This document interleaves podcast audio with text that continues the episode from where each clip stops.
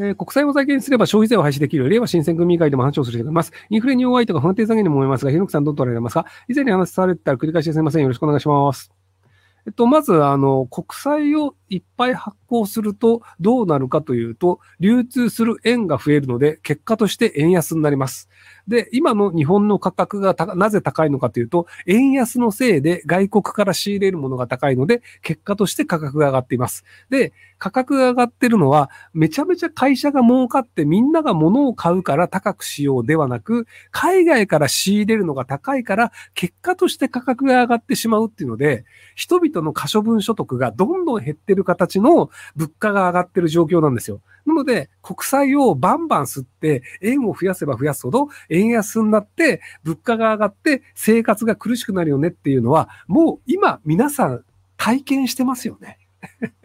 要は国債をいくらでも発行していいんだって言ったら頭のおかしな人がちょこちょこいるんですけど、それやると円安になって大変になるよっていうのは僕結構前から言ってたんですけど、ようやく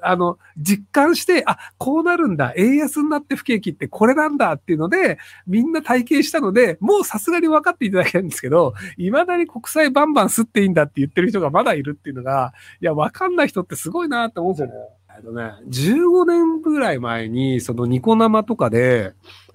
常念さんと僕が会話をするっていうのがあって、で、円安にすれば日本は豊かになるんだっていうのを常念さんが言ってたんですよ。で、いやいや、そんなわけないよっていうのを僕言ったんですけど、今もう円150円でめちゃめちゃ円安なんですよ。あの当時でね、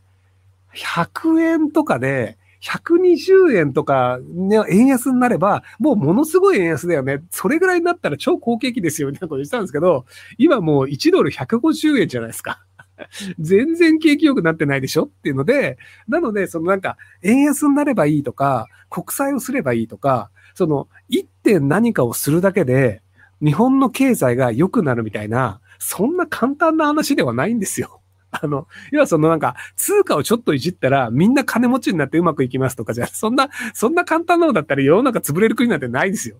なので結果として要はいろいろな複雑な要素が絡み合って、で、物が売れる売れないとかあって、結果として今日本というのは不景気だよね。なので、通貨を多少いじるとか、国債を多少いじるぐらいで、日本の不景気というのはなかなか解決するのは難しいよね。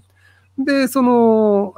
が GNP、世界4位に落ちると言われてるんですけど、で、3位に上がってくるのがドイツなんですよね。で、ドイツの人口が8000万人で、日本の人口が1億2000万人で、なので4000万人も日本の方が人口が多いのに、ドイツの国民が作り上げる付加価値の総額、GNP の方が金額が大きいと。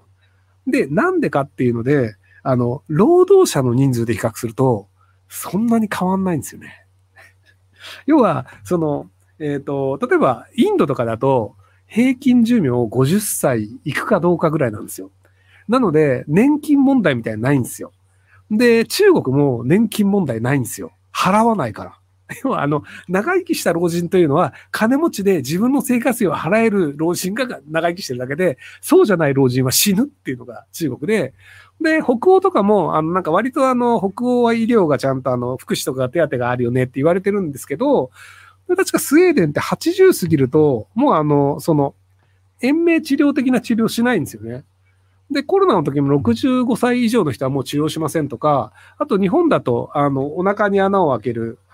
で、こう、栄養を入れるっていう、なんだっけ、忘れちゃった。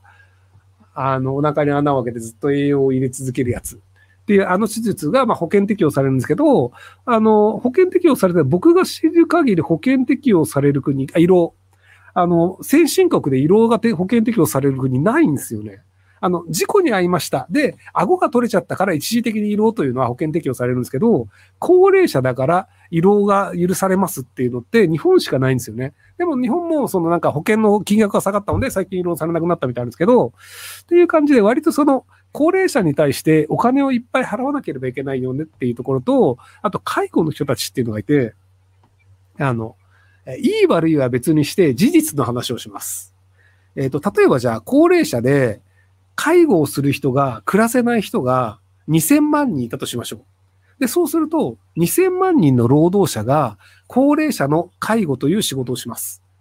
で、他の国はその2000万人が自動車を作りますとか、家電を作りますとか、IT 企業を作りますっていう形で、海外に売れたり、物を作ったり、価値を作ったり、ブランドが高くなるものを作るんですよ。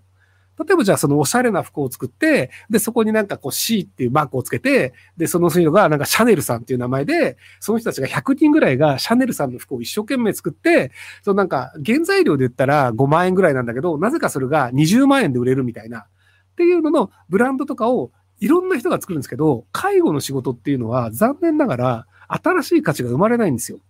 なのでその年金でお金が取られたよね、取られて大変だよねっていう部分はお金の問題なんですけど、その介護をするという労働者がその労働をし続けることで未来に新しい価値が作れるかというと、残念ながら新しい価値というのは全く作れないんですよ。もちろんその介護された人はありがとうで、介護されている家族はありがとうではあるんですけど、ただそのじゃあ介護歴、例えばじゃあ20歳からずっと介護の仕事をしてました。60歳です。40年間介護の仕事をしました。その人が社会に作り上げた価値は何ですかって言われると、その助けた人はもうみんな死んじゃってるから価値残ってないんですよね。なのでその満足感とか安心とかっていうのは確かにあるんですけど、ただその GNP だったりとか、その価値を作りましたかっていうのでいくと、価値作ってないよね。でもそこに労働者がどんどん使われてるよねっていうのがあって、なので日本ってなかなかきついよねっていう状況で、ドイツが日本よりも人口が少ないのに GNP 高くなりましたっていうのがあって、なので先進国は日本の状況を見て、あ、この国はまずいな、こうならないようにしようっていう感じで多分対処していくんじゃないかなと思うんですけど、要は高齢者先進国と日本は言われてるんですけど、こういうやり方をするとまずいよねっていう悪い例になっちゃってるんじゃないかなと思います。ベーシックインカム導入後、働きたくないけど支給額でやりくりできない人たちには何か救済措置が用意されますか？多分、僕が提案しているベーシックインカムは生活保護も込みなので、込みというか生活保護もあるなので、病気でお金がかかりますっていう人は、生活保護と一緒で、そこの医療費は全部出るよっていう話なので、働きたくないけど支給額で、その、病気とかでお金足りないですっていう人は何の問題もないっていう仕組みで制度設計をしています。本間博之さん、機械工学、電工学、情報工学の技術者になるとしたらどれを選びますか？情報工学。結局その機械工学とか電工学って、エンジニアとして会社員になるしかないんですけど、情報工学は割とうまくいって大儲けで、IT で、自分の会社を作ってアプリ売ったりとか、会社を売って大儲けっていうのができるかもしれないので。